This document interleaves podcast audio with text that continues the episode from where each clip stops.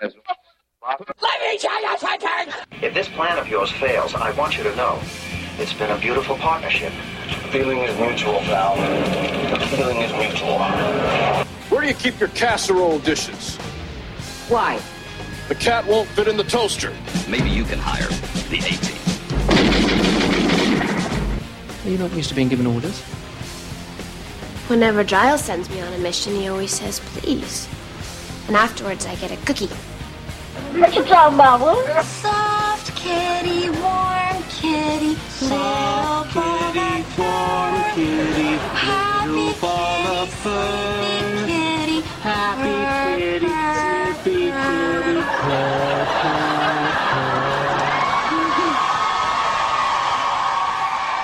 Welcome to Changing Channels Podcast. This is your host with the most, Mike Macmasunis. How is everybody doing today? I'm back. I'm exhausted after STL, but of course I have with me Mr. Jameson. What is up, sir? What's up, man? CCP is back. Yes, we are. Not like, you know, I mean, we did do an episode like two months ago, but we're back. We're back to TV shows, sir. Exactly. People thought we might have been, you know, canceled for the summer, a little hiatus. We're back. We're here. Now, um, I think there's somebody on the other end. Who could that Really? be? We have. Is it is it that anonymous stalker of mine? Oh yeah, anonymous. I totally forgot about anonymous. So Lisa the legend, what's up, girl? How you doing? Hey y'all, what's up? It's good to have you on. As uh, everybody did not know you were going to be on, but uh, we just recorded STL, and uh, we just we just asked her, hey, do you want to be on Perfect Strangers? Because you know Lisa's a big fan of this show, and to be honest with you, I'm going to be a little rusty on this one, and I needed some help, and she was more than willing to stay on. So thank you, Lisa, for joining CCP. Now you get to be on two shows in one day. Pretty awesome. It's hey, heck yeah, it's awesome. Good time. This is all going on your resume. so um, before we, uh, of course, talk about Perfect Strangers, that's the episode we're going to be talking about today. Uh, we should probably go into some TV news, sir. What do you think? Let's hit it. All right.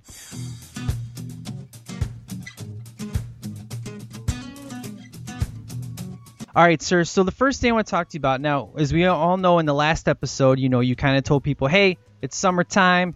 I kind of shut the TV off, so I'm not expecting you to know a whole lot of stuff or watch a lot of new things. But uh, Total Divas, sir, on E Network, the spinoff of WWE. Have you heard about it, sir?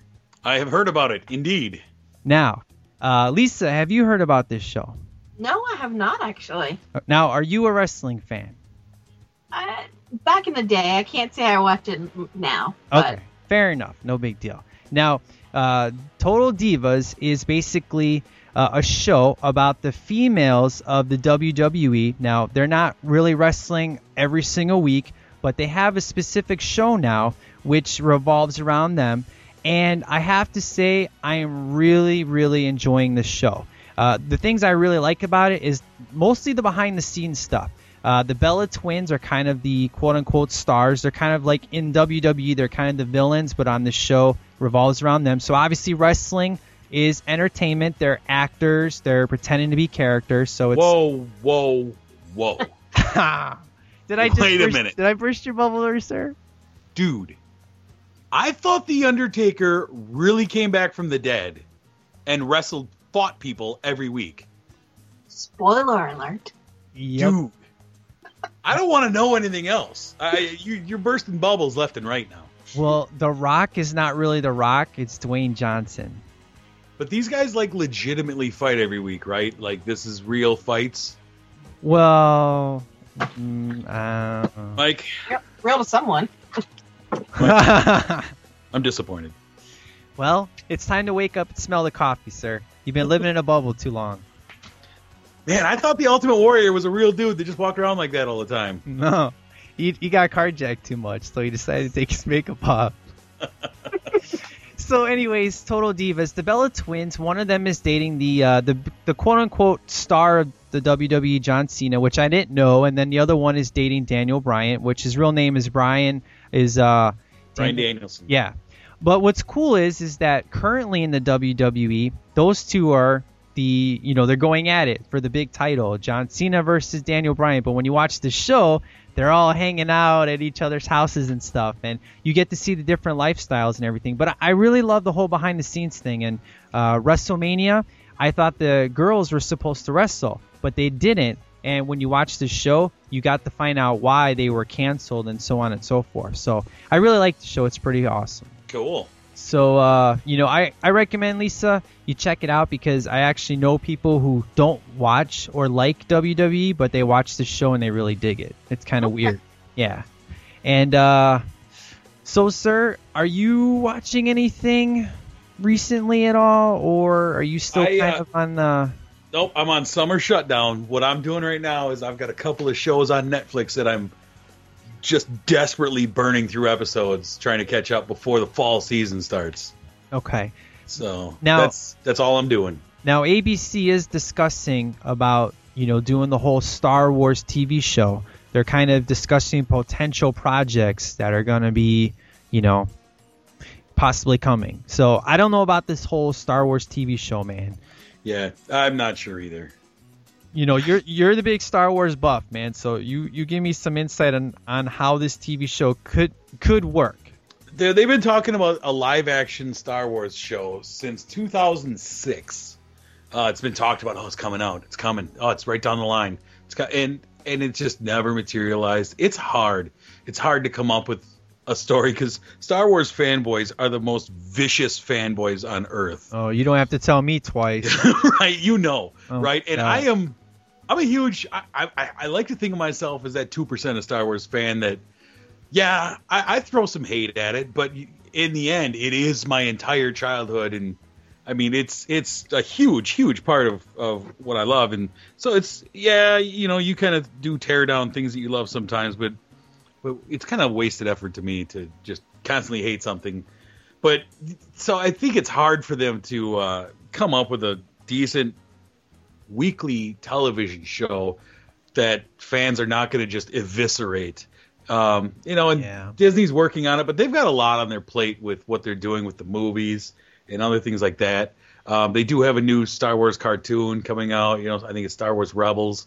Um, so th- they're working on it, but I am that whole rumor about the live action Star Wars show. I I'll believe it when I'm actually watching it. yeah. Do you have any uh, thoughts on uh, this, Lisa? Uh, I think you know. I mean, it's a good idea. I just think conceptually, I think it's going to be a lot harder than people think to put together, especially every week. And you're right, fans are. You know, you got your hardcore fans, and do you really want to be messing with something like that? I mean, it just. I don't know. I think it could be. That could be dangerous. Yeah.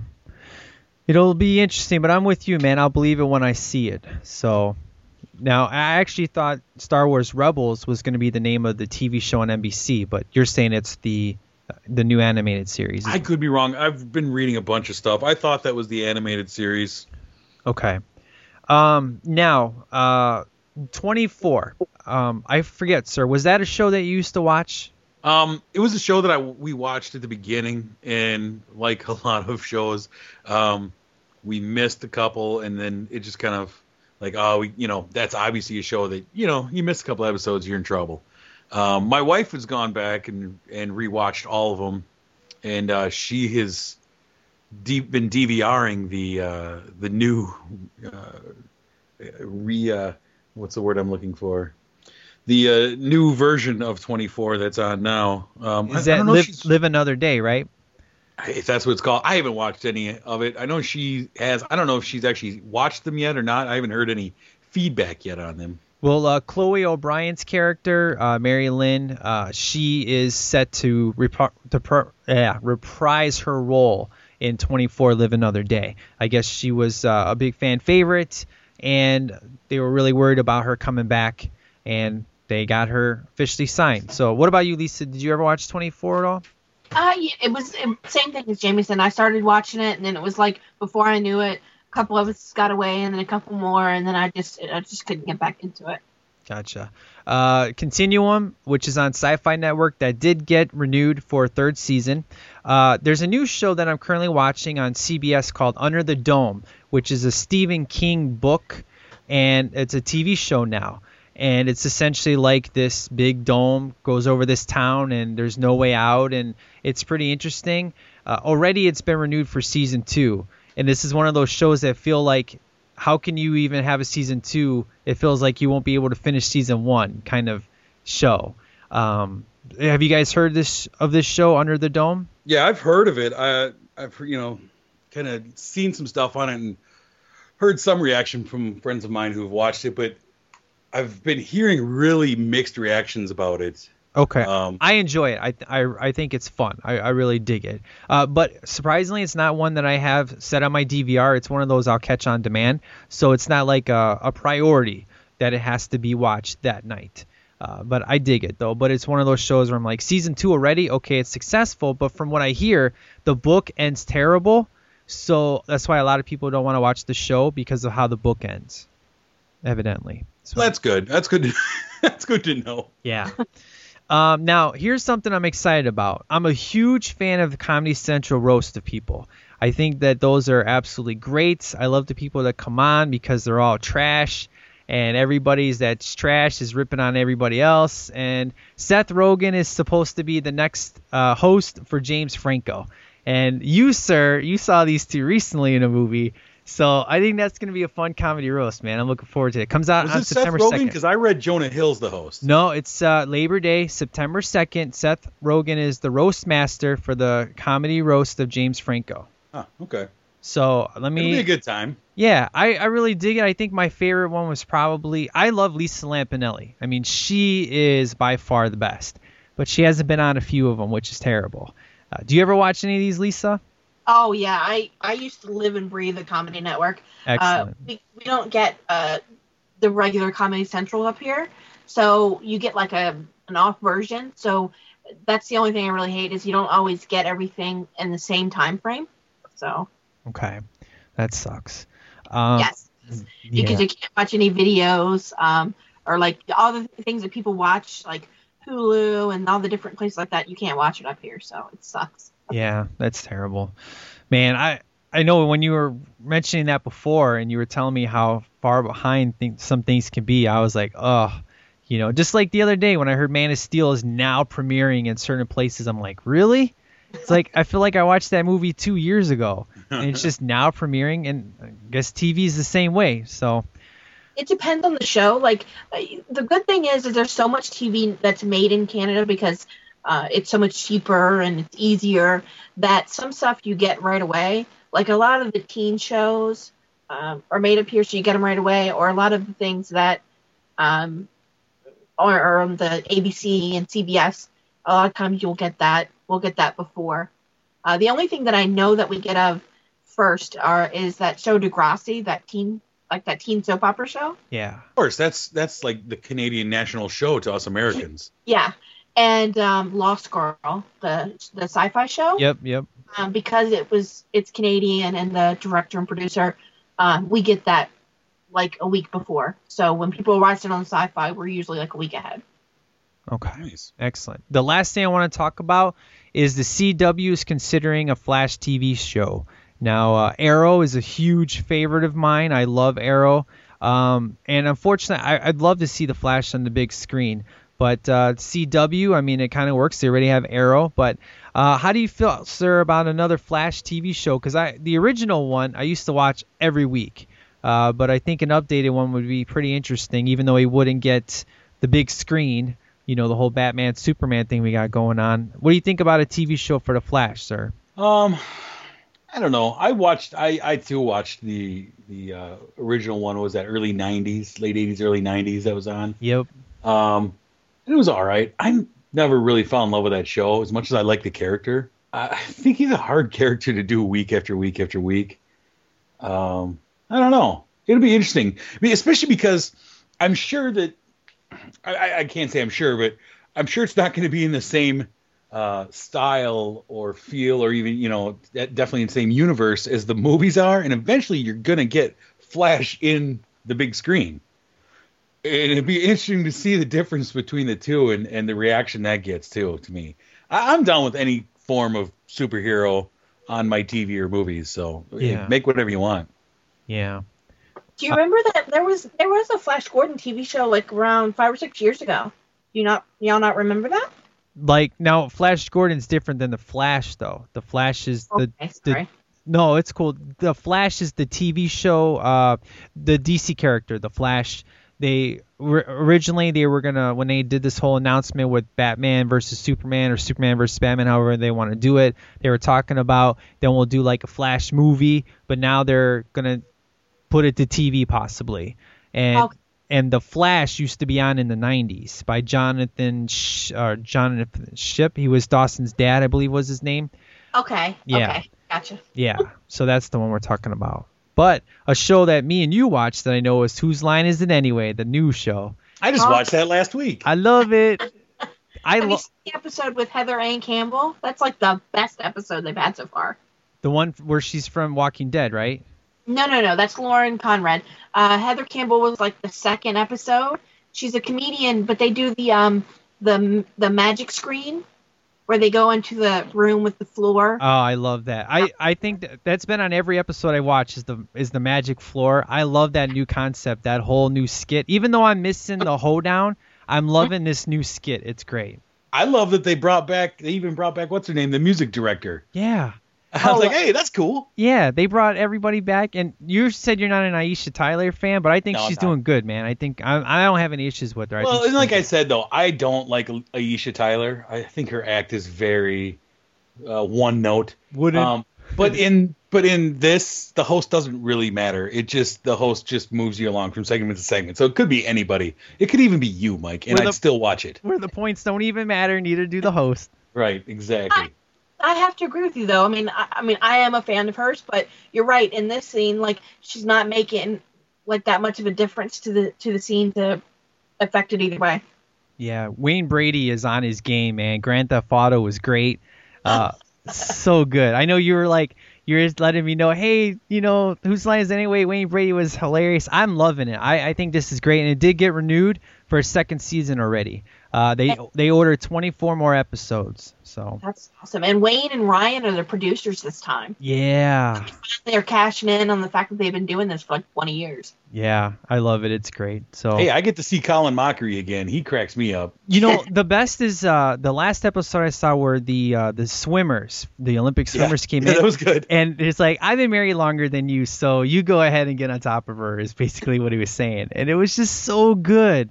I, I just, I love, those two are just like made together. You know, it's like, they're like, I don't know, Charlie Brown and Lucy or something. I don't know. They're just, they're meant to do comedy together. It's so good.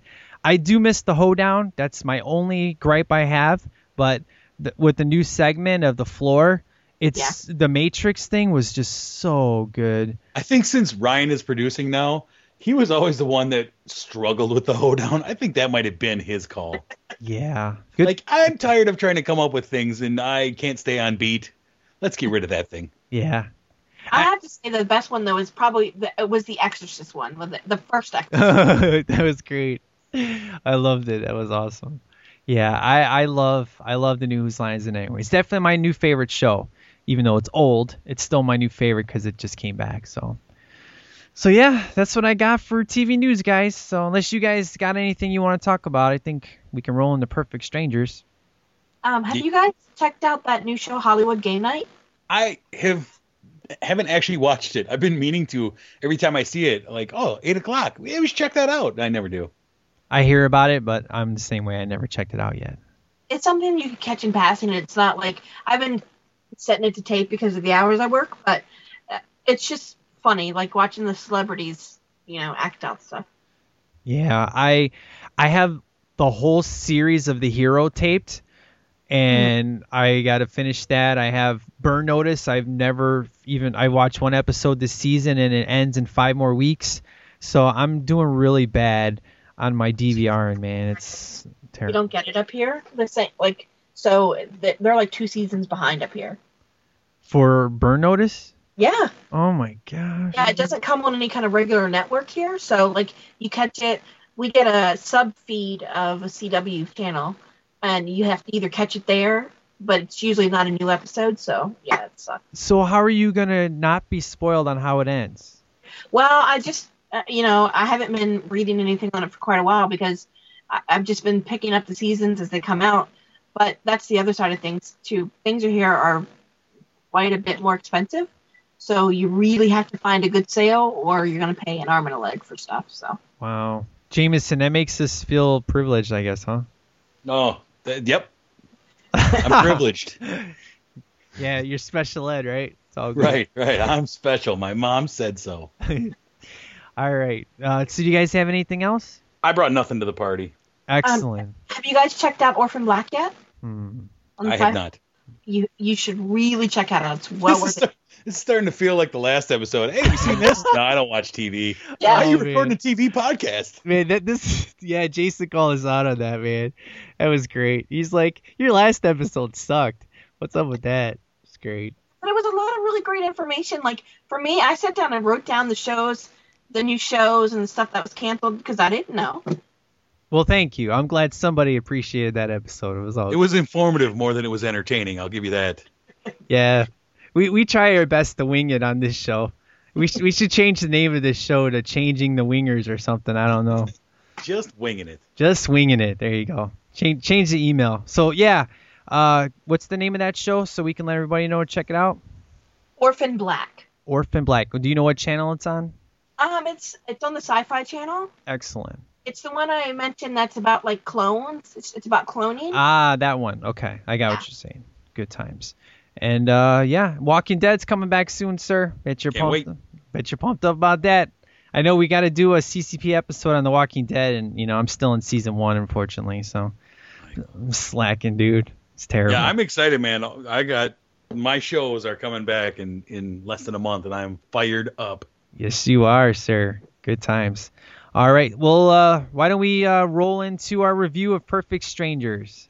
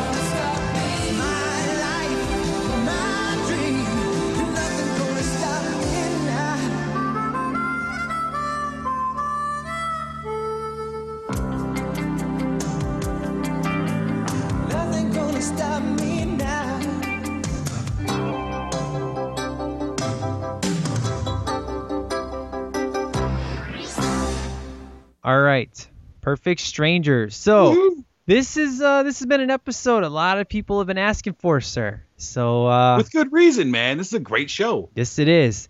This is uh, this is at the pivotal TGIF Friday night Friday night lineup, man. This show, in fact, spun off Family Matters. This is the Family Matters was the show I wanted to do, and everybody's like Perfect Strangers, but it kind of worked out because we can talk about Family Matters because it's a spinoff. So Yeah, this was the building block of the TGIF that everybody remembers. This was the the big hammer that they put in there to uh, to build that lineup. Yeah, this came out in March of 86 and went all the way to 93. This is on ABC of all channels. You know, they like to cancel crap, not like NBC.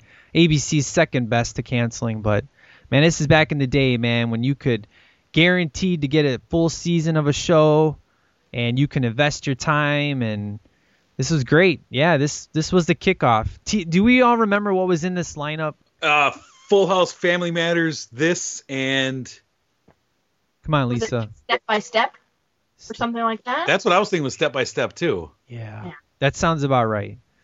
Good times. Um, so originally this show aired out, uh, did a like a short six episode first season, and then when it got moved to Wednesdays in the prime time of '86 is kind of when it got its footing and it remained there until 1988. So for two years, it stayed on Wednesday, and then after that is when it moved to Fridays and started the TGA, the TGIF Friday night lineup, and uh, ever since then, it, it lasted for man eight seasons. This thing went. Sure did.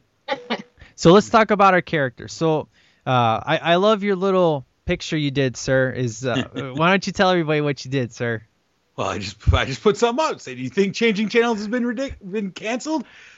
Balki on there. Don't be ridiculous.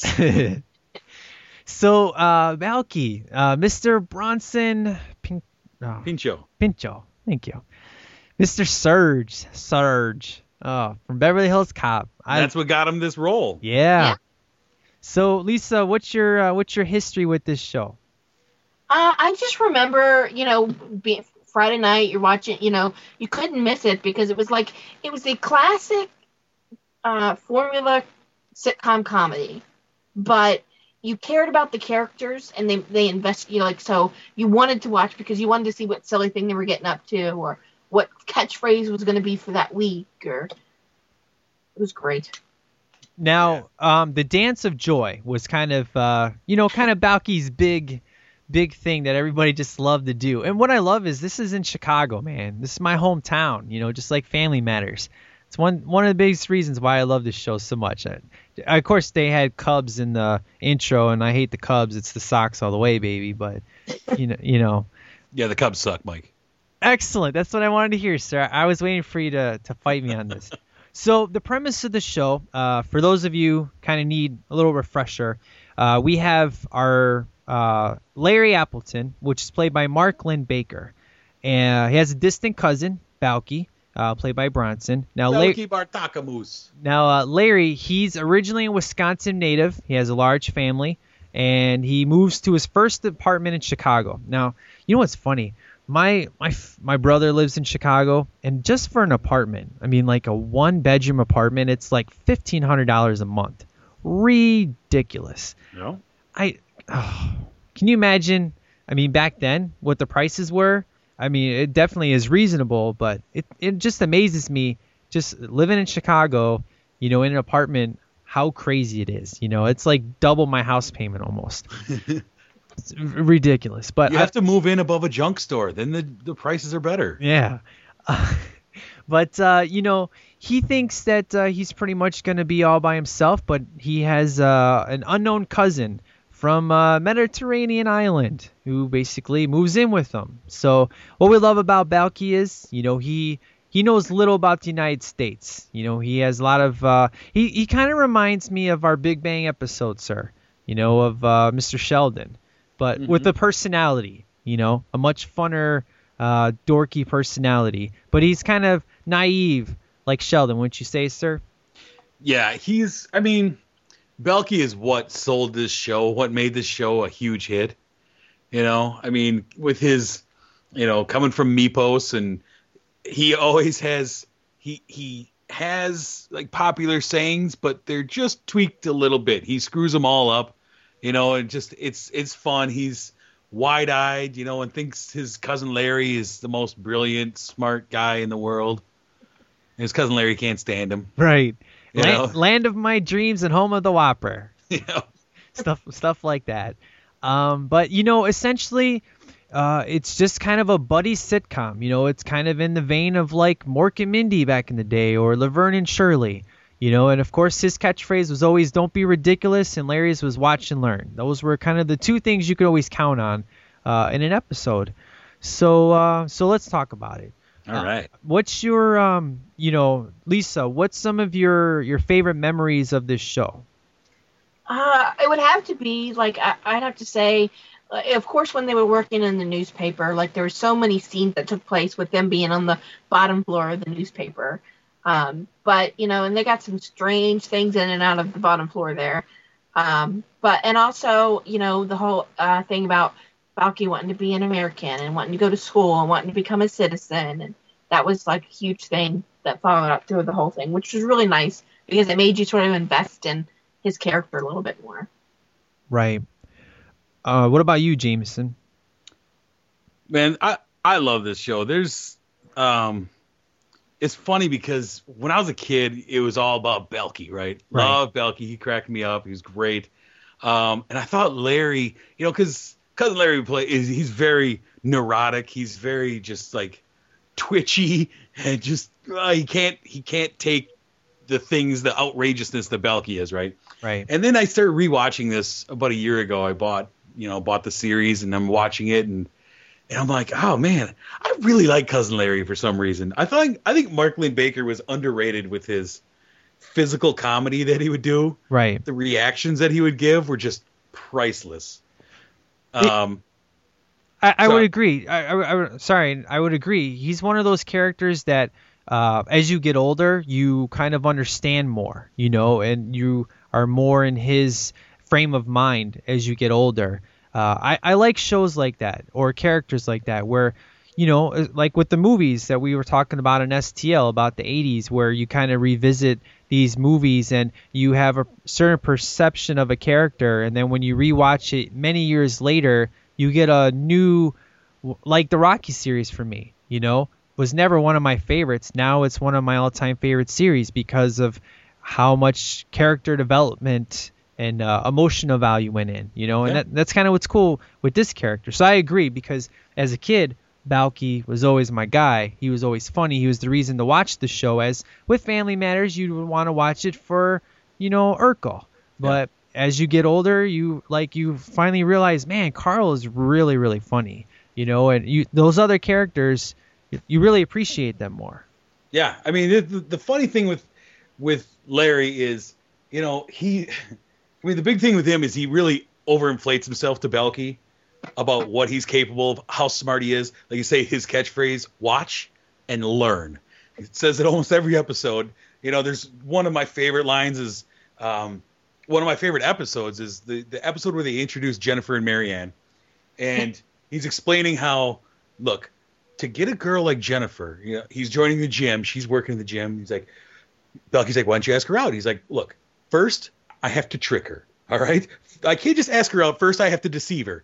And he says, all right, we've got to come up with a plan of action. And Balki says something like, "Is now is this where you're going to talk down to me?" Yes. you know, this, but the fact that he's able to pull off that self-inflated jerk without being a real jerk, you still love him. You know, he he gets his comeuppance and you know whatever. It's it's uh, that's what I like about him. It, I read something interesting that uh, the pilot was shot with a different actor instead of Mark Linn-Baker. That the pilot was shot, this series was going to go forward with Louie Anderson in the role of Cousin Larry. Wow. Wow, That would have been terrible. way different. oh, Balki, ah, like oh, I could, Oh. This, yeah, that would have been canceled maybe after episode three or four. yeah. And this is back in the 80s. Uh, so, what's your thoughts on Larry, Lisa? Uh, I like his his, neur- his neuroses. Like he's so neurotic, and he has to have, you know, he has to have his his um his stomach medicine, and he, you know, he's always got something wrong, but yet he still pushes himself to do all these things. And I think that all these extra characters really made him work better. Like having, you know, the quote unquote hot girlfriend, and having, you know, the people that he worked with always giving him a hard time, not really giving him any any extra things. I think it really made him work for his storyline so well. Now, Yeah. the um the other characters are our main cast. Uh, we have Balki, we have Larry, and then we have Melanie Wilson who played Jennifer Lyons. She was from season two through eight. Uh, we had uh, Mary Ann Spencer, which was season two through eight. Uh, Rebecca Arthur is the one who played, and uh, then we had um, Edwina Twinkacetti. Am Twinkacetti, yeah. Yeah, she was only. Sorry, Lisa. What? No, no, I was just saying, yeah, Twinkie said wife. Yeah. Yeah, and she was only season one through two. Uh, and then Yeah, because that's that's when the junk shop, you know, when Larry got a different job. Yeah. Uh, we had Lydia Markham, which was from seasons three through seven.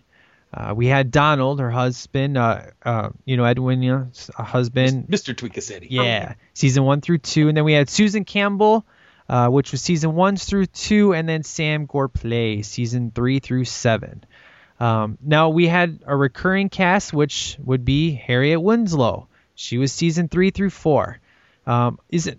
I mean, how hard is it to imagine that your this this reminds me of Buffy and Angel, where uh, Angel gets his own show, and there's you know diehard Buffy fans, but you find more as time goes on that there's more diehard Angel fans almost. And it, it, this is kind of the thing. It's like uh, Family Matters produce more than Perfect Strangers. You know, you don't ever see spin-offs being that successful. You know, how crazy is that? Yeah, it's it's rare for the spin-off to actually work out. You know, I mean, Mork and Mindy and Laverne and Shirley are obvious ones, but then you have your Joanie loves Chachi. You know, uh, spin-offs are tough. You know, Joey spinning off from Friends, like, ugh. Um, so yeah, it's it's definitely odd when the uh, spin-off is as successful. You know, even arguably more successful than the original. Yeah. Now the theme song, nothing's gonna stop me now. Love it. You you really like this theme song? Okay. It's a great. I love the intro to this. Um, I like the intro once you get into the. I- believe it's the third season. Yep, season when three they is when they shorten it up. Yeah. You know, the first se- first two seasons, it kind of where it would normally end, it goes on for like another 20 seconds. Like, okay, it's a little long, but I love it. I love you see Larry leaving his house and his family in Wisconsin, driving to Chicago. See, you know, and at the same time they're intercutting Balki, you know, doing the same thing in Mypos, and and just showing kind of the two of them making the trek to Chicago, not knowing about each other really, and kind of bang, here we are. You know, it's, Yeah. it's good. It's fun. It has you know, it has great scenes from from the show in it. You know, it's good stuff. Yeah, I, I really love the the actual stuff in the song. I'm asking you because you know we always have a thing on this show where we talk about the theme song of the of the show. Um, the actual theme song itself, you really love this song. Yeah, I like it. It's Okay. cool. It's a great TV show theme song. Okay. What about you, Lisa? How do you feel about uh, this theme song and then the stuff that's actually in the credits? Are you a big fan of this song? I, I am. I think it works. Like it's something that you don't think about, but you find yourself singing. Like you're just like singing along with it, and you're watching because it's the perfect way to give the storyline without going into all the detail. If someone's just randomly picking up like that episode, Right. I would So- agree. I mean, it's perfect that way. Yeah, I, w- I would agree. This to me is in 21 Jump Street where I'm like I could play that song over and over and over and over and I don't over. think any theme song is like 21. That one sticks in my head more than anything. Yeah, I, I mean, just by hearing that song makes me want to listen to our episode again on 21 Jump Street. It's like I just, I that song is amazing, you know. And uh, this one, it definitely it works. It's good. I have nothing bad to say about it, but it's not my favorite theme song out of all the shows that we've done. I mean, for sure, in Living Color and 21 Jump Street, those ones are really killer. Uh, but that's the beauty. You know, we don't get we don't get this anymore. We don't get theme songs. We don't get we just get stupid little you know title cards and then you're you're in the show already you know It is weird. There's very few. my- Uh, my wife and I were talking about that the other night. We were watching Orange is the New Black, and uh, it's got a fairly lengthy intro. And she's like, "Man, I really hate shows that have long intros." And kind of got me thinking about it. Like, yeah, there's very few these days. I mean, Big Bang is probably a long intro by standards now, and that's pretty quick. You know, that zips by. Back in the 80s and 90s, you would have like the first segment of the show would just be the intro, and then they go to commercial. You know. yeah i would say true blood that is because you know i've admitted that i watched that show that has an extremely long intro i fast forward every episode Yeah. it takes for It's it's shortened attention spans now, you know. yeah Yep, we want it now. We want it, and we want it now. Yeah, but you know, I I I have to say, Teen Wolf. You know, I'm a big, huge fan of Teen Wolf, and they have an intro song, but it lasts 30 seconds. But uh, but it, once you hear it, you know it. It sticks in your head, and you're like, man, I could listen to that over and over again. But I I do miss these because these were definitely the fun intros. The Family Matters one, I've never really liked. I thought it was kind of stupid to be honest with you. I guess I just don't like the singer. I just like that's the one thing about the show that I never liked was the intro to Family Matters was that song. I don't know what it is, you know. Forgive me for it, but it's definitely not as awesome as this one. but uh, but yeah, it's definitely. Mike's getting all choked up over. I am, man. I'm, I'm losing my voice here. Uh, so let's, um, you know, season wise, one of the things we talk about, sir, is did the show have, I guess, quote unquote, staying power? Right. You know, with 21 Jump Street, it, it started to wind down, you know, and lost some of its stars. Uh, and then we kind of uh, we had in Living Color, you know, kind of did that, and then we had Big Bang, which is still solid and arguably gets better and better as we go on. So with eight seasons here, uh, how do you think the show stood the test of time uh, in regards to staying power? Yeah. Um, I think this show stayed a little too past its prime, uh, and I think it's reflected when they bumped it off the Friday night schedule um, at the end there. I, it they started to run out of stories. They teased the whole Jennifer and Larry uh, wedding Yeah. for quite a while at the end, you know, for a couple of seasons. Um, and it just ended eighth season seemed really thrown together. And they tried at one point introducing a child because that was the thing. They're like, oh, we got to have a kid in here, you know. And that, for me, I've said it a hundred times, that kills shows for me. Is when you all of a sudden introduce the kid into it. And this was just some kid. It wasn't even like they had a kid, which is bad enough. Right. But when you just like family ties it, and all of a sudden there's this like grown kid in the show, um, it's it, it really. I think this first six seasons were strong. I think especially starting with two. I thought the you know once you get Jennifer and Marianne into it, Yeah, two, agreed. two through six were good. Uh, seven and eight didn't need to happen. You could have put the the last couple episodes of eight onto six and just called it the end. You know, um, uh, you know, it's one of those. It's just unfortunate. It was uh, it was successful for them, so they just kept rolling with it surprisingly. But yeah, it I, I didn't need those last two. Yeah. Uh, what about you, Lisa? How do you are- do you are you kind of on the same thought pattern in regards to this, or do you really dig seven and season eight?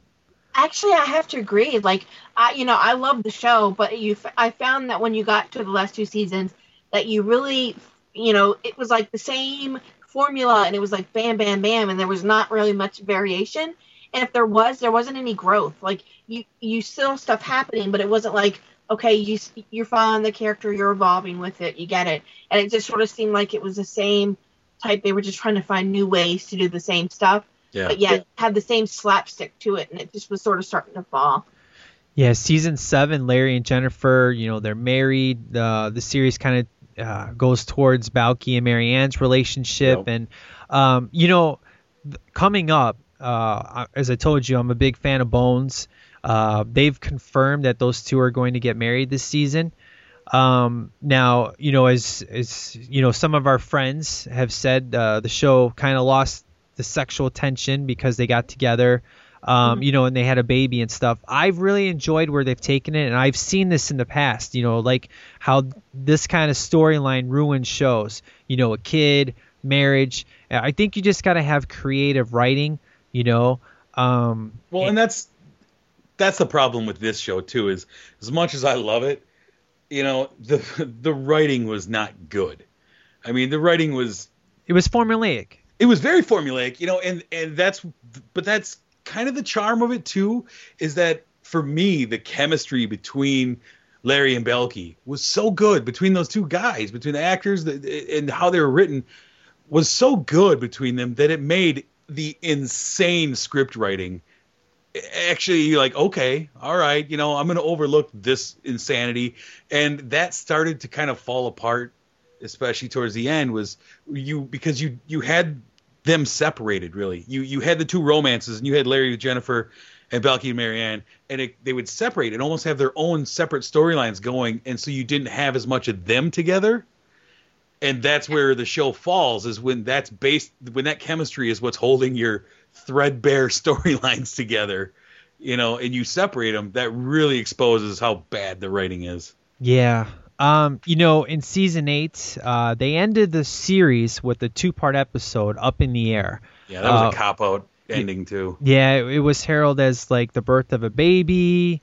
Um, and the last scene, I guess, is this musical montage of like eh, set to "Unforgettable" by Nat Yeah. King Cole.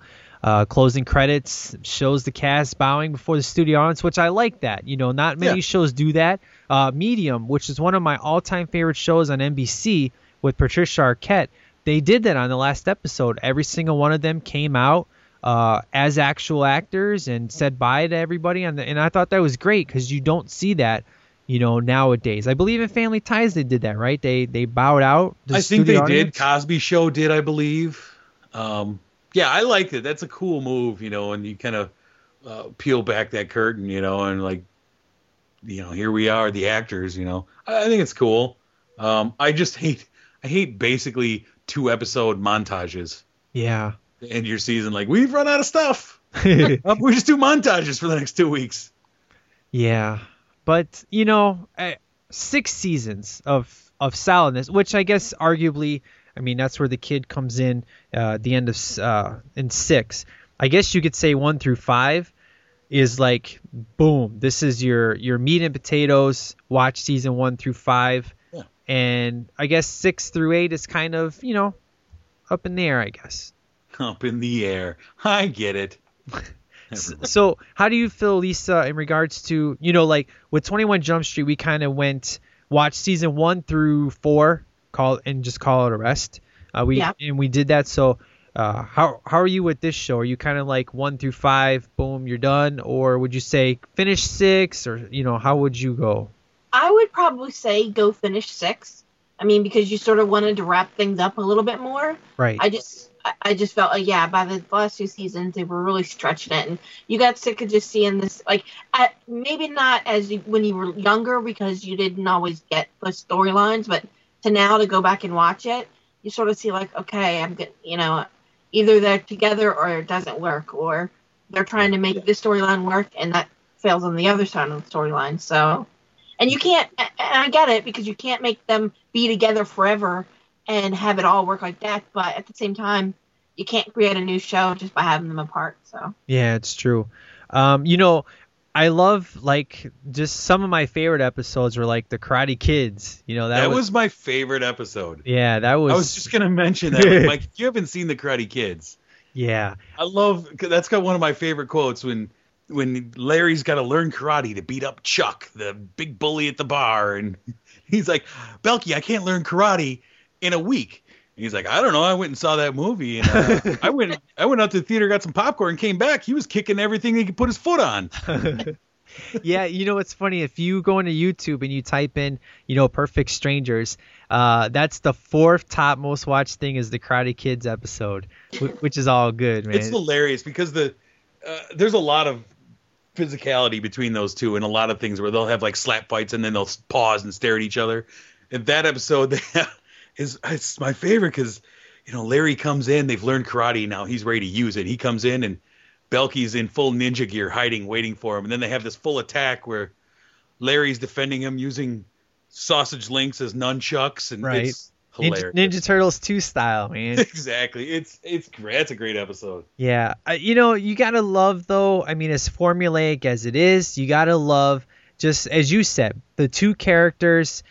You you pretty much wanted to see whatever story they wanted to throw at you. You know, when you have two characters that work so well and have great chemistry together, you're willing to, as you can tell, stick around for this long because I mean that's clearly what kept the show going was these two guys. You know, and everybody you know everybody recognized that chemistry and that's really hard to find nowadays you know how many shows are based on two people that have to carry a show and last longer than two seasons nowadays Right, right. you know no, yeah. so um did you have uh what were some of your other favorite episodes Uh, I I like the one where they're up at the snow, where up there the ski lodge and they get snowed in. Uh, that one always cracks me up. They're Larry and Balki are trying to tunnel out and they're going different directions. They tunnel where they think they're free and they come out on the other side of the cabin they're trapped in. Just those are funny. I like the episodes where they have the main four characters together. yeah Uh, you know, you get the the goofiness of Marianne and the goofiness of Balki, and the more you know staid and steady of the other two. I like those. I like. I loved a lot of the episodes where you get, as you say, Harriet Winslow. You know, working at the Chronicle. Um, she just she had a lot of the great lines. yeah You know, and she a lot of you know a lot of the episodes she was just kind of there for you know here there not major part of it, but she always was a scene stealer in those. It was funny. Um, you know, Yeah. that's it was great to see this. The you know when it's like we talked about when it spun off. Like, oh, it's cool. I enjoyed it from that. You know. Yeah, she was. Uh, you know, this is season three. She was working as the elevator operator, and then that's her husband, Carl, which we all know. He got introduced in the uh, opener of season four, and uh, you know, then it spun off, and it's just, you know, I mean, we'll definitely do, you know, Family Matters for its own episode, but just you know briefly, it's just it's it's cool to see spinoff be so successful, which is just so hard. You know, TV is so different back then than it is now. You know, I mean, it really shows like this really make you cherish the 80s and the early 90s. You know, uh, Saved by the Bell. I mean, as crappy as that show is, I still have such a good time watching the reruns on Saturday, whatever cable channel is playing it. And then you get to the college years, and it's like, eh, Yeah. it's not as good. You well, know? just this reminds me. I mean, over the last couple of years, I picked up you know Perfect Strangers and Mr. Belvedere and a lot of these old series that I loved as a kid. you love Mr. Belvedere, right, Lisa? Yeah, it's a it was a great show. It is a great show. Good times. I love Mr. Belvedere. Um, but I just I miss the times where you would like you know with this in the TGIF lineup where you would sit with the family. This was one of the few few times a week that my family, all four of us, would get together when I was a kid. Uh, we were always apart. You know, somebody's gone here, there, whatever. But where you could all sit, you could all enjoy two hours of sitcoms and funny, and you don't have to worry about what you're gonna see, and just it's it was fun and funny and they they don't have that anymore that's been missing and they've you know they've tried that to replicate it a lot of times you know to build that block and just to have the whole family friendly part of it uh, was something that i really miss something kind of really nostalgic about it Yeah, you know, me and you we're huge Big Bang Theory fans. I mean, we did a whole episode on it just recently, but even that can't be completely family friendly with No. some of the stuff that you know they got to get Raj a prostitute and, Yeah. and stuff like this. So I mean, the good thing, a lot of things. I mean, my kids watch Big Bang, and a lot of things luckily go over their heads. But Right. it this unfortunately, you're right. We will probably never ever see a TGI Friday event. TGIF, yeah, or, or the, Ever. sit and watch the Cosby Show and just and Family Ties, you know that block that NBC had, you know, with Facts of Life and Family Ties. And speaking of spin-offs, Facts of Life being a great spin-off. Um, Yeah, and head of the class, man. This is another Yeah. one that was in the lineup. Was head, of, you know, that's an It- it- excellent show. those are great, great memories and great shows that everyone can watch. And you know, obviously gave them historic ratings at the time uh, because of that, because you could get an entire family to sit and watch it. Yeah, And nowadays, I find that it's either segmented. Either you have it's a Disney show, Mhm. or like uh, uh you know one of the uh, kids channels where it's really a kid show, or you've got it's regular network TV. There's no in between anymore.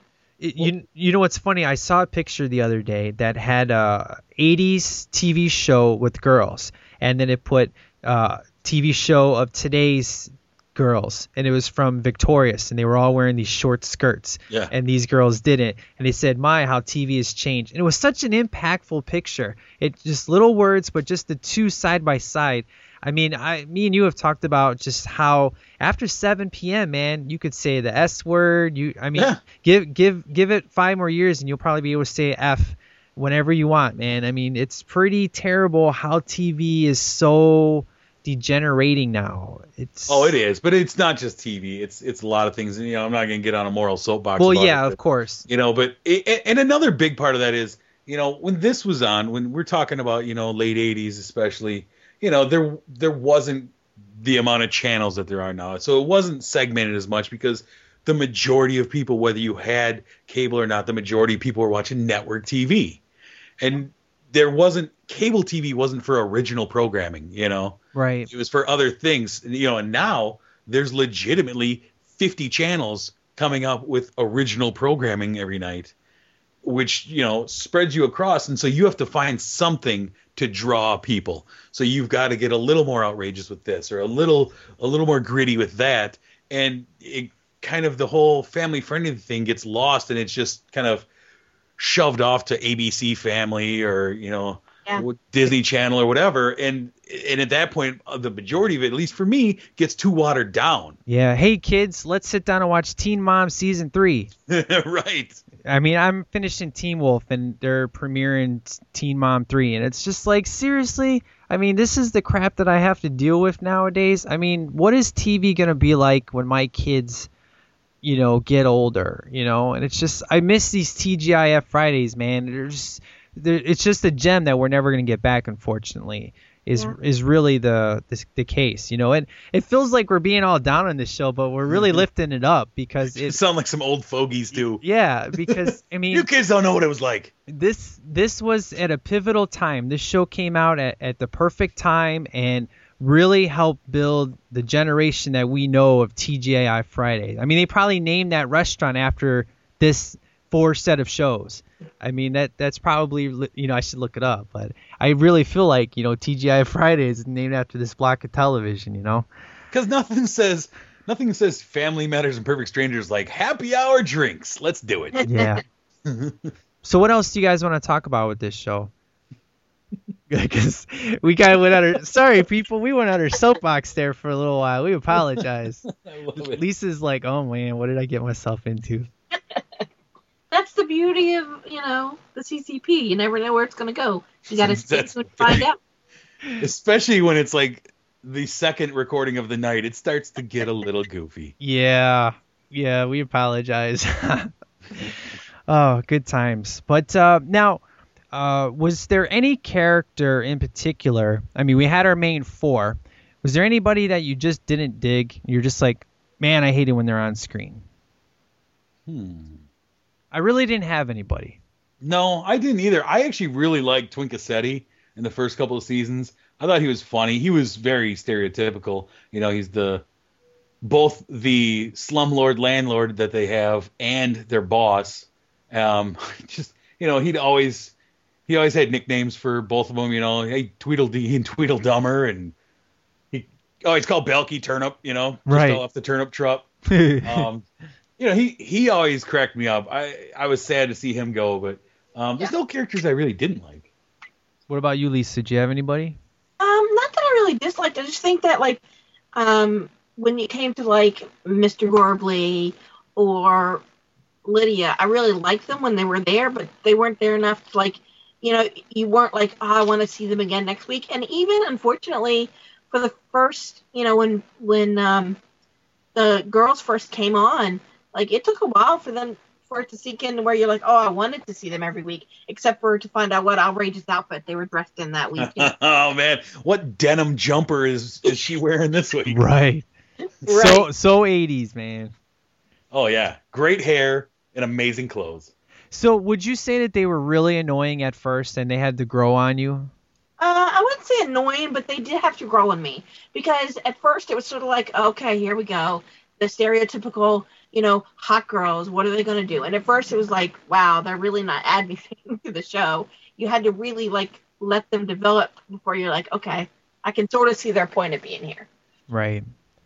What about you, man? Did you? Because I, you know, right from the get go, you know, I kind of dug them. It was definitely what they needed. You know, you didn't want to just have the show just about two guys. You know, you got to have some girls in there. But I don't know. It was pretty cool. I didn't have any issues with them. Did you? No, I didn't. I I, I liked him. I like Jennifer. Marianne would kind of annoy me sometimes as the ultra ditzy blonde. Um, but they but they did something genius with that, right? So they live in the building, so you have an excuse for the for them to be on the show pretty regularly at the beginning. Right. You know, after they meet him in the in the health club, suddenly they discover both of them also live in the same building as you in Chicago. What a coincidence. Um, but but then you make them flight flight attendants, stewardesses, what have you. So you can write them out of episodes here and there, whatever you have a story you want to tell with just the guys. Right. Excuse me. oh, the girls are gone. They're on a flight. You know, uh, I kind of I kind of dug that because they didn't overexpose them in the first couple seasons that they had them. It's you know, it's genius became- writing. genius writing after I just tore the writing apart. right. but it is. It's it's you know it's a creative way to be able to write them off the show if you're gonna have regular quote unquote characters, but not use them all the time right away. you know, um, like with Pretty Little Liars, you know, you're you're. Luckily, your wife has been hooked on it. It's awesome. She's great. That's fantastic. Yeah, she's crazy. Yep. You know, it's one of my all-time favorite shows. I never miss it. It's on tonight actually. But there's just occasionally where I'm just like, okay, the parents should be in this situation, you know? Like I haven't seen the dad in a, a particular season, you know? So I do like that writing where you have legitimate reasons for somebody to be gone, you know? I guess if you're a lawyer, it's cool, you know, you're going to be busy. But there's certain shows that unfortunately, you know, kind of fall, you know, it kind of loopholes, if you will, or plot hole or whatever you want to call it. That uh, you know, it, it's good to have writing like this where you can just have have a person in a show whenever you want them, and it be and it makes sense basically, you know. Or you do, or you do like the Hogan family, and you just just have a whole new mom show up, and oh my god, the dad's a pilot who shows up like three times a season.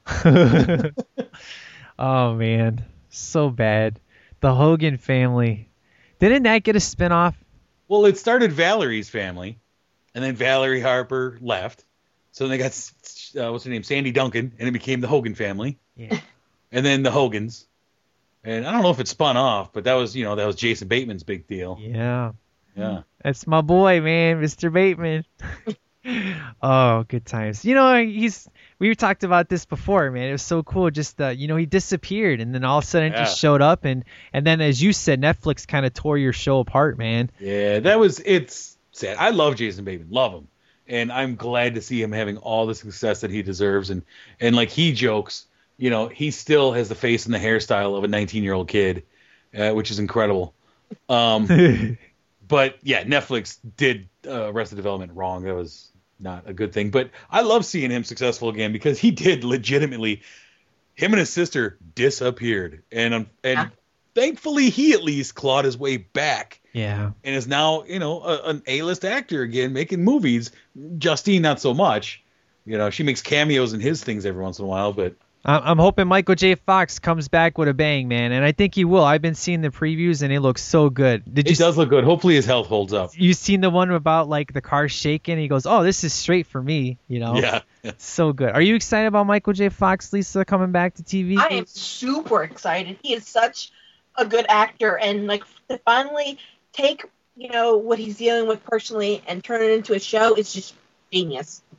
Yeah. I I agree 100%. It takes guts to do it too. I mean, it it really takes guts to come out and be like, "Look, this is what I got." It's no secret. Everybody knows. People make jokes about it. Let's make it part of the show. Let's not try and hide it. Let's not write around it. You know? He he, he fits in the class act as Billy Zabka, baby. Yeah, Big, exactly. Big class act. Oh, so I'm so. It's hard to believe he's 54 years old, man. Dude, I know. Jeez. just, like you'd feel like he'd be young forever. It, like with that, how many movies he did, it just seems like he just the, we wouldn't think he'd age. Yeah. I I love you know revisiting just the Back to the Future movies were on the other day, and part two I still have my favorite, man. I it's funny I switch between one and two. I'm like I watch one, oh this is my favorite. I watch two, oh this is my favorite. But I think two is my favorite because it has so much in it. You know, three different time frames in there, and he's just so great in that movie. It's like, oh man, it's Michael J. Fox is just so awesome. I'm telling you. You can't forget stuff like Secret of My Success and Ah, yeah. in the more like just funny movies he did. You know, The Hard Way was with James Woods. That's probably the one movie where I have a hard time watching him in because he's so over the top in that movie. I just watched Doc Hollywood the other day. Oh, Forgot how much I like that movie. Excellent. Um, I I don't think I think I've only seen part of that movie. Is Doc? good. Yeah, I've, Mhm. I've heard. It's kind of a northern exposure storyline. yeah. Uh, you know, Light of Day is one of the movies that are really hard to find, and I have it on my iPod. That's the one with uh, Joan Jett. It's a really dramatic movie. Um, have you guys seen that one? No, I- Yeah.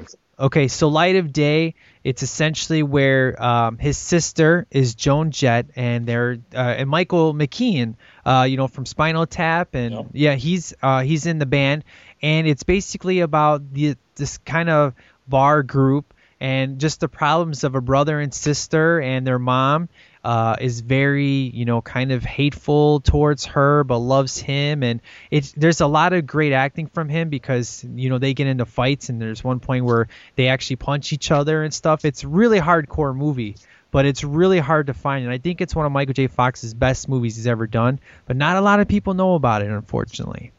So but if you dig light of day was uh, is um, actually a, a song which was done by oh my gosh what was that guy's name um oh springfield um Rick Springfield. no not rick springfield uh the other guy born in usa what's Bruce Springsteen. Bruce Springsteen. What's that guy's name? Yeah, what's that? What's, What's his his face? face? Yeah, what's his face? Uh, yeah. Man, I'm off my game, man.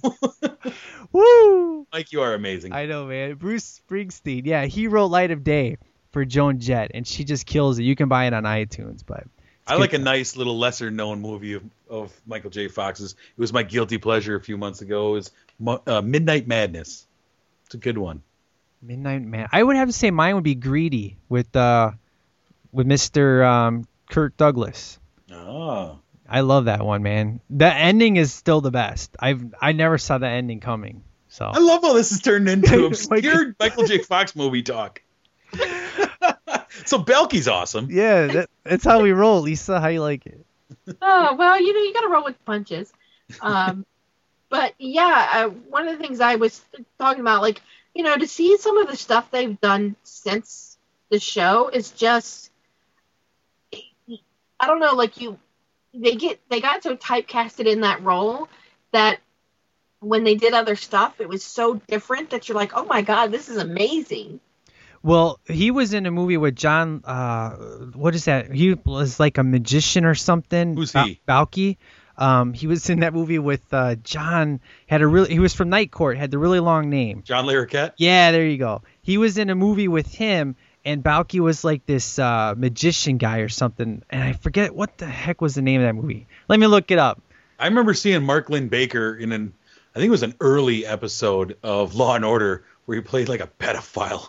it was like, oh, cousin Yeah. Larry is creepy. Yeah, Law and Order SVU, right? I I remember think, that. yeah, I'm like, oh, cousin Larry makes me feel weird. Second Sight. It, it was he made Second Sight during uh, filming of Perfect Strangers.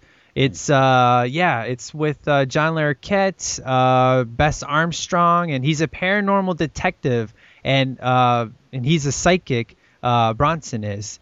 Uh, it's a crazy movie. So uh, that's the one movie that outside of Beverly Hills Cop that I just totally loved him in. That was kind of different. He was also in True Romance too. So Oh yeah, he sure was. Yeah. and basically he played Balki in that too. yeah, that is a crazy movie as I well. love that movie. Good times. That's how we roll, man. At CCP, we just talk about everything because this is the place. Yeah, it's all good. You guys like alligators? you know what I love at Easy A when you're like, you remember that movie you were in? That was good or great. How did you do it when you said this turned into Chris Farley show? What was your line? I forgot. Like, remember when you were in that movie? that was cool. that was great. oh man, Mike, you're you're the king. I know. Step by step, baby. He was in that show too. Was he really? Yeah, I'm just going down. I'm just going down. Step down. by Step was another show. That, that show was set in Wisconsin. Yeah, that that was a great show. I love Step by. Fictional city of Port Washington, Wisconsin. Did you watch Step by Step, Lisa? I did actually. I didn't miss it. I mean, I, I at the time I didn't get a lot of the parental stuff, but like you loved the whole the ensemble of the kid cast. It was just like you know you couldn't miss it. Yeah, and Sasha Mitchell went on to replace Van Damme in Kickboxer. I was like, when did he learn how to fight? Whoa. like Cody is actually normal and doesn't talk like a surfer. Good times. So yeah, Perfect Strangers. You remember that show? I think we were talking about that at one point in this episode. Those guys on that thing. yeah, those guys in that thing that was once on TV a long time ago. The one thing I did like about the end of Perfect Strangers was when Balki got to write his comic book strip based on his stuffed sheep, Dimitri. Yeah. that- I always enjoyed that. That was I cool. love Dimitri. you know, when Jameson's bored when he's posting Bill Murray pictures on Facebook. I just found the card laying on the floor where I'm sitting. I just found a Ghostbusters 2 Bill Murray card laying Oh here. man, I love that logo. That's my favorite logo. I love it. I'm like, hey, there's Bill Murray, my favorite actor. He's laying there looking at me. Good times. And he's watching Perfect Strangers with us. Why not? He's Heck- part of the discussion. Heck yeah. Well, do we have anything else to say about Perfect Strangers before we hear what the channel surfers have to say? I'm exhausted. I'm Well- straight. So overall rating, and I guess uh, I, I can't do. Have we rated shows before? And like a No. scale? We haven't. No. All right, we're not gonna start now then. Very So- good. Let's go into the channel surfers.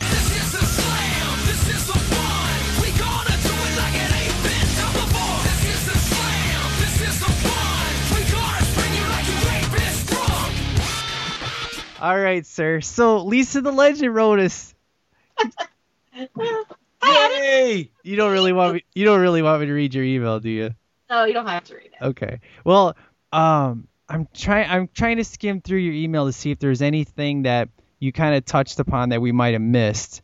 Um, you know, you did talk about the cheesy and predictable it was, but it had a lot of heart and Did she mention any Michael J. Fox movies that she might like? uh Was that in there? man. I did mention the fact that they had both been in Law and Order. Like you remember the one you said that that he he played the creepy guy, and then um, Bronson Pinchot did the same thing. He played this creepy dentist doctor that you know. Oh, Yeah. You know, they let's be honest, man, they really are phenomenal actors. I mean, Yeah. they really can the drama card, they can really pull that off. I mean, Law and Order SVU really um it really shows your acting chops. It really does. And when they were on though that show, yeah, that dentist episode, crazy. Yeah. you wouldn't have expected it, but it's like wow. Do you remember that, man? I do. That's the uh, reason I haven't brushed my teeth since seeing it. That's why you got all that gingivitis going on. That's right. Good times. Well, uh, we did have uh, Anthony, the epic emailer, did write in. All right. Because you know I threatened that if you didn't write in, canceling the show. Yeah, yeah. It was, it was good times. So here's what he had to say. Hello there, Masunis and Jameson. It's been a while, but you're back with another CCP episode. We're back with CCP, but we didn't stay on topic, so that's how we roll. Uh, not going to complain, but I know that you guys are busy with life, so getting one out is all appreciated. Also, there's always STL in the Underground Hour to tie us over. There's your cheap plug, Masunis. But let's be honest, he never listens to the Underground Hour, so I don't even know why he brought that up. Exactly. But let's move on. When it comes to perfect, you like that, Lisa? Is that funny? That's funny.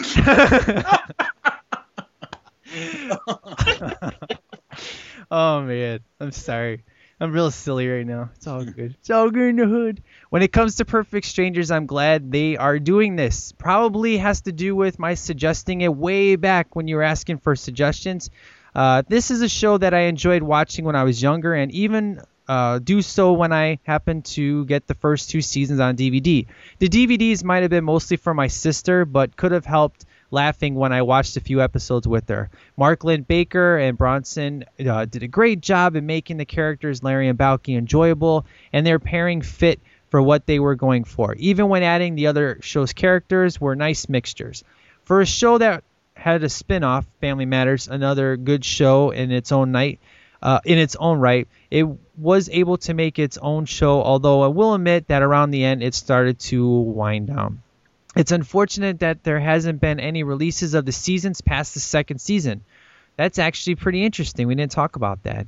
Um, 21 Jump Street, you know, I just bought the full series for 30 bucks, you know, a while ago.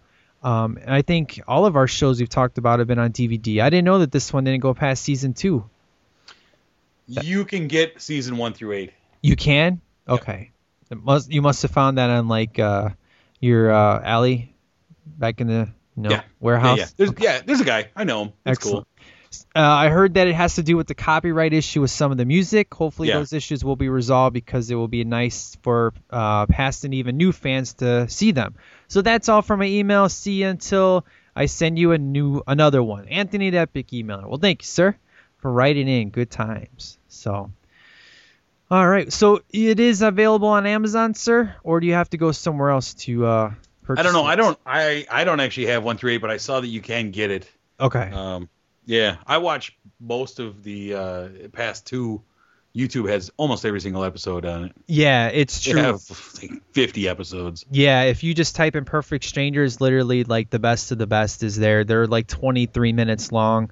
They cut out the commercials, so it makes it pretty fast They're, viewing. they're good quality. Yeah, it is. So, um, that is it for emails. So, if you guys want to write in, where do they do that, sir? Haha, here's where I shine. Heck yeah. Uh, I would write in to ccpodcast1 at gmail.com. That's the number one. right? I love how proud you are of yourself. That's good times. That's because I couldn't do it the first time and I felt bad. It's true. You shamed me, and, and the names you called me off air were just oh, uncalled for. man, Way out of line. hey, Lisa can uh, you know vouch that I haven't called you any names in the background today. I don't know that. Uh, you know what, though? I've had the recording going every time I walked away, so we'll see. That's how we roll in the Shire. Yeah. Well, Lisa, I feel a little bit bad because you know we had you talking all about mannequin, and then this one we were kind of like, yeah, we're. I don't know. I, I felt like we kind of pushed it aside. I'm sorry about that.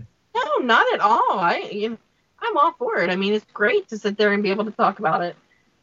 Well, you did bring up some good stuff, so appreciate your help here because I was a little rusty on the show because it's unfortunately, you know, it had been a while and I wasn't able to catch up as much as I wanted to, but uh, luckily I was able to catch up a lot of stuff on YouTube and just a lot of documentation to help me remember a lot of stuff. But I'm glad you were able to stick around and help Jameson and I and go tangent about Michael J. Fox. That was super fun. So it was like STL part two, I guess. I don't know. Mike, let's do another episode after this, man. Dude, I'm spent, man. What? I got nothing, Holmes. He's gonna be silent for the rest of the night Uh, on Facebook. Fonda couldn't be that lucky. oh, I know, right? So, what sh- what should we do for another episode, sir? Um, I don't know. Should we follow up with Family Matters? We could, you know what? We can do whatever we want. We can, and we won't even talk about it. Hmm. It's a mystery. We could just put up like Saturday Night Live all seasons, and we'll just We're talk talking about, about family ties the whole time. 28 seasons. We're talking about it. I love how we did that with Raw. We're like, we're gonna do 30 years of Raw. and We talked like two years. It was great. I loved it. Pretty much. So, what do you think, Lisa? What should we follow up with? Uh, you know what I'd really like to see you? I just got this um, something, you know, like uh, Silver Spoons or Mr. Belvedere or just something old school but really worth watching. Yeah. Hmm. I'm down with any of those choices. Any any TV show from the 80s, I'm always down with. You know, Different Strokes is always my my in my top fave, man. I love different strokes. What about you, Lisa? Oh yeah, I didn't miss it. You know, because we had Mr. Knight Rider show up for an episode. Good times. Dude, Mr. T showed up. That was awesome. Man, Mr. Drummond and Willis. Save it, Mike. Save it. Yeah. Well, we're gonna do another episode, right? You just said so. Right, let's do it. Kick it off right now. Part two of. Hello uh, and welcome to Changing Lanes. Oh what was man. the other one? I'm think I've got different strokes in my head, but what's the other one? Remember, um, it was the little boy that the guy he adopted Webster. him. Webster. Webster. There we go. Mr. Papadopoulos. I was thinking of Webster and I had Punky Brewster. I was like going through those ones in my head. Punky Brewster. Oh, she's smoking hot, man. Too. Oh, I love Punky. Like Punky Brewster was a child. She's not a child anymore. Oh, you mean now? Yeah. Sure, her name's not Punky Brewster anymore, though. I don't think Well, no. that was uncomfortable. Well, I'm sorry. I'm not trying to be like that, uh, you know, Mr. Larry in SVU that one time. I do remember seeing uh, Soleil Moon Frye, and I think it was called Pumpkinhead. Yeah, The she was. first movie I saw her in, like Yep. post Punky Brewster, I was like, Soleil Moon Frye, I know that name. And it finally came to me, like, holy crap, look at Punky Oh man, good times. Yeah, that's great, man. I love Punky. I love different strokes. oh, Punky. Man, Punk. You know, different strokes and Punky Brewster. Give me a break. Those all three went man hand to hand to hand. That was like my other TGI Fridays. Was those three shows? Really? See, I love me some Facts of Life. Facts of Life. I still watch Facts of Life. Hey, Because, fine. Mike, when it comes right down to it, you take the good and you take the bad. You take them both, and there you have it. All right, we gotta we gotta talk about Facts of Life, man, because uh, the main star, uh, what what was her fa- what's her face?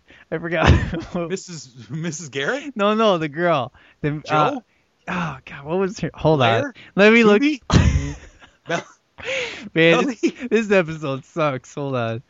Facts of Life. What is your name, girl? Hold on. Ooh, I named all five of the girls on the show. Oh, Molly Ringwald, she was on the first season. Nancy McKeon. yeah, Joe. Okay, Nancy McKeon was in this show.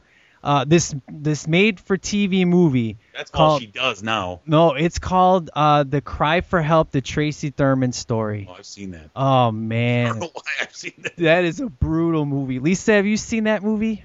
Yes, I, I I've watched almost all of her stuff. Really good. She plays a beaten wife in 80% of her movie, her made-for-TV movies, I think. I love Nancy McKeon, and she she was with Michael J. Fox. Going back to J. Fox from earlier. Hey, we're gonna bring it all together. And they used to date. It was all good. this is a train wreck episode. I'm sorry. I love it. I love it. She Yeah. fell into the. She fell into the. uh Six degrees of Ralph Macchio and Kevin Bacon, right? Sure.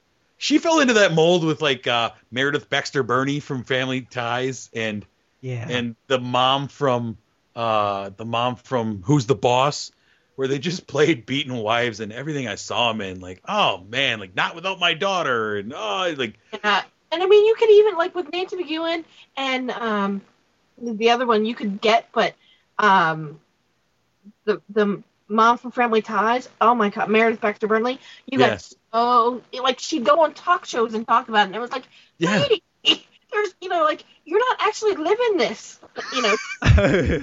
when I when I played the role. I can't believe that George Clooney was in Facts of Life. And Oh, Mo- yeah, dude. Molly Ringwald.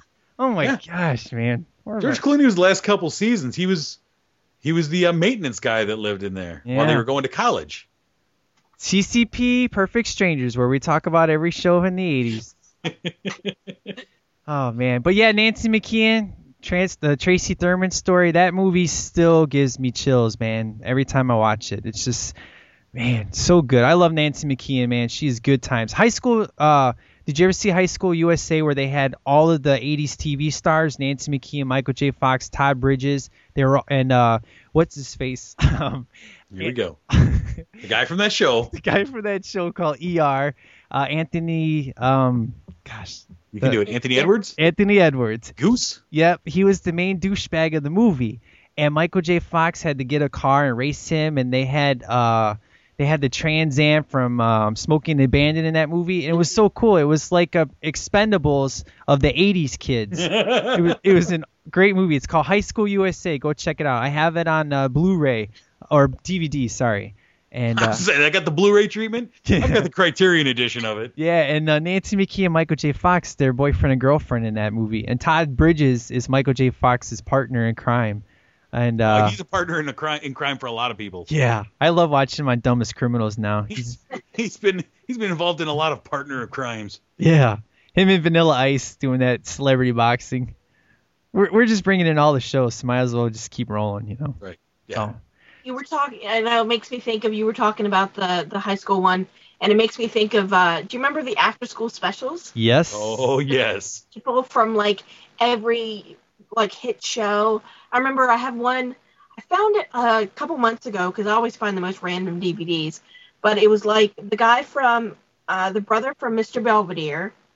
Which one? The older And- one? Yeah, the older one, Kevin. Yeah. And then it was the um, uh, one of the guys from the Cosby Kids, and that like, that, that one kid. Malcolm and Jamal Warner. Love him. um, you know, just like in some random movie. But like, I remember that used to be the big thing was like you'd wait, you know, every week, just like um, the Wonderful World of Disney. Like there was something Yeah. every week that you'd look like you'd go home and you're like, okay, I gotta watch it this week. The, the Wonderful World of Disney was my jam, man. That's where I got to see uh, Spy Kids, or not Spy Kids, Little Spies with Mickey Rooney uh, and J- and Jason Harvey uh, was in there. Uh, man, double double teen or double what was it? Double Switch, where you had Elizabeth Shue. That was her first movie, and then she went to Karate Kid. That was awesome. I did love that. That was that in Amazing Tales. Yeah. Loved Amazing Tales. We had Iron Man with Scott Bakula, where he had those superpowers. Oh man, the Wonderful World of Disney. That was oh so awesome, man. this is the greatest. You know what other you show. know other show I used to really like? Let's go down the list. right, just let's just reminisce for the next hour about other shows. oh man, this is terrible. All right, Mike, we we gave the podcast. We got to wrap this thing up. Yeah, we're we're done. So if you guys want to write in about any show that we talked about tonight, feel free uh, at that address that Jameson wrote off. Uh, 45 minutes ago. 45 minutes ago. Uh, Lisa, again, it was a blast having you on. Super fun. Thank yes, you. thank you. Thank you for joining us. It was uh, Absolutely. such a good time. So it was very fun and, and uh, informative. I want to say. yeah, very. Thank you for all the trivia trivia you uh, gave us for Mannequin and uh, Perfect Strangers. That was excellent topics. I know I'm a nerd, but you know, Never ending radical dude. this is this isn't my you know, you're in my wheelhouse. So I don't feel like I, I never feel bad sharing this information with you guys because you at least appreciate it. So That's right. Heck yeah, it's our favorite era of time. Woohoo. If I could go back in time, I go back to the 80s and buy all the Knight Rider toys and I pack them away like frequency. So when I come back to 2013, they're hidden there, and then I It'd be water damage though. I don't know. I'd, I'd have to find a really good spot. You going back to the 80s would have made a flood come in the 90s, and it would all have been water damage when you got back. yeah, I guess so. I hate to rain on your parade. So for the next episode, sir, uh, I guess we'll throw the vote out. We have some great suggestions. Yeah, go back and listen to this, Mike, and uh, come up with any of the 35 shows we talked about. Oh. I know, right? I, I think I'm gonna throw up a vote for 35. I think I am seriously. Yeah. It'll be fun. Or or people could just add the show and then we'll just vote. I don't know. I'll, Sure, why not? I'll figure it out. So Who knows what we'll be talking about? I can't wait. Hopefully, it's something I've seen. yeah, and uh, hopefully we'll be back next month. We took two months off, and uh, this is one of those shows we just like to you know randomly do, I guess. So it's all good. We're we're back next month. I can guarantee. it. You've got the America's co-host guarantee. You slut. Ooh, I'm sorry. That that went on naked ears. I shouldn't have said that. I'll have to edit that out. yeah, nice job. Actually, I'm gonna leave that in. It's all good. All right, guys. Well, thank you so much for tuning in. And uh, you want to pimp out your stuff, sure? Sure, I'll pimp out my stuff, sure. Uh, yeah, you can find me over at Movie Mojo Monthly, as always, at least once or twice a month now. Um, check us out. Email us at moviemojomonthly at gmail.com. We've gotten a few new fans this month, which has been great to see. And uh, we'll be coming back with a new episode real soon. Excellent. Lisa, what's your podcast? I, I have you guys listen to. I don't need a podcast. Excellent. But I do have a. I'll post it later in the site. Um, I did a web page uh, a couple years ago now, but it's for Jem, which is one of my favorite. Yes. Yes. Um, and it's it it's dated now because I haven't updated, but it won a couple of awards, and I thought it'd be, uh, you know, the the nation would like to see sort of a little bit of the work I put into it. Awesome. You know, uh, the girl that sings the the lead vocals uh, in Jem, she's in Yeah. this movie Satisfaction with Justine Bateman. You've seen that? Yes, I have, and, and I follow her. Yes, Excellent. I I who you're talking about. Yeah. I was going. I'm. I was actually gonna burn a copy and send it to Jameson uh, for him for us to add to Chick Flicks for Guys because you know I love this movie, but I never got a chance to do it yet. But her voice is phenomenal. Um, and yeah, she steals that movie. You know, Justine Bateman can sing, but that girl can sing. Oh, Yeah, exactly. I love me some Jem, good stuff. So, all right, we'll post it on the site, and then I'll post it on the main site for those who aren't in the group. If you want to Yep. join the group, Jameson, you remember the title of our group, sir? Uh, that would be the Channel Surfers. Is that right? Uh, the CCP Channel Surfer, Oh, sir. you've always got loopholes and tripwires for me, man. Hey, you got the last one right, man. So if you want to join that group, please do so. Just type it in Facebook, the CCP Channel Surfers. Come along for the ride. Join us. We talk about TV, everything, and you want to help give suggestions on the show, what you want to hear. And we promise we won't actually talk about it during the episode. right, yeah. Please, uh, please. We'll join. discuss everything but that. Exactly. So, but I think that's it for a wrap. So thanks guys for sticking with us, and hope you enjoyed this episode. Hopefully you had a good laughs, and uh, we'll catch you next month on the next episode. So, you guys take care. Masunas out.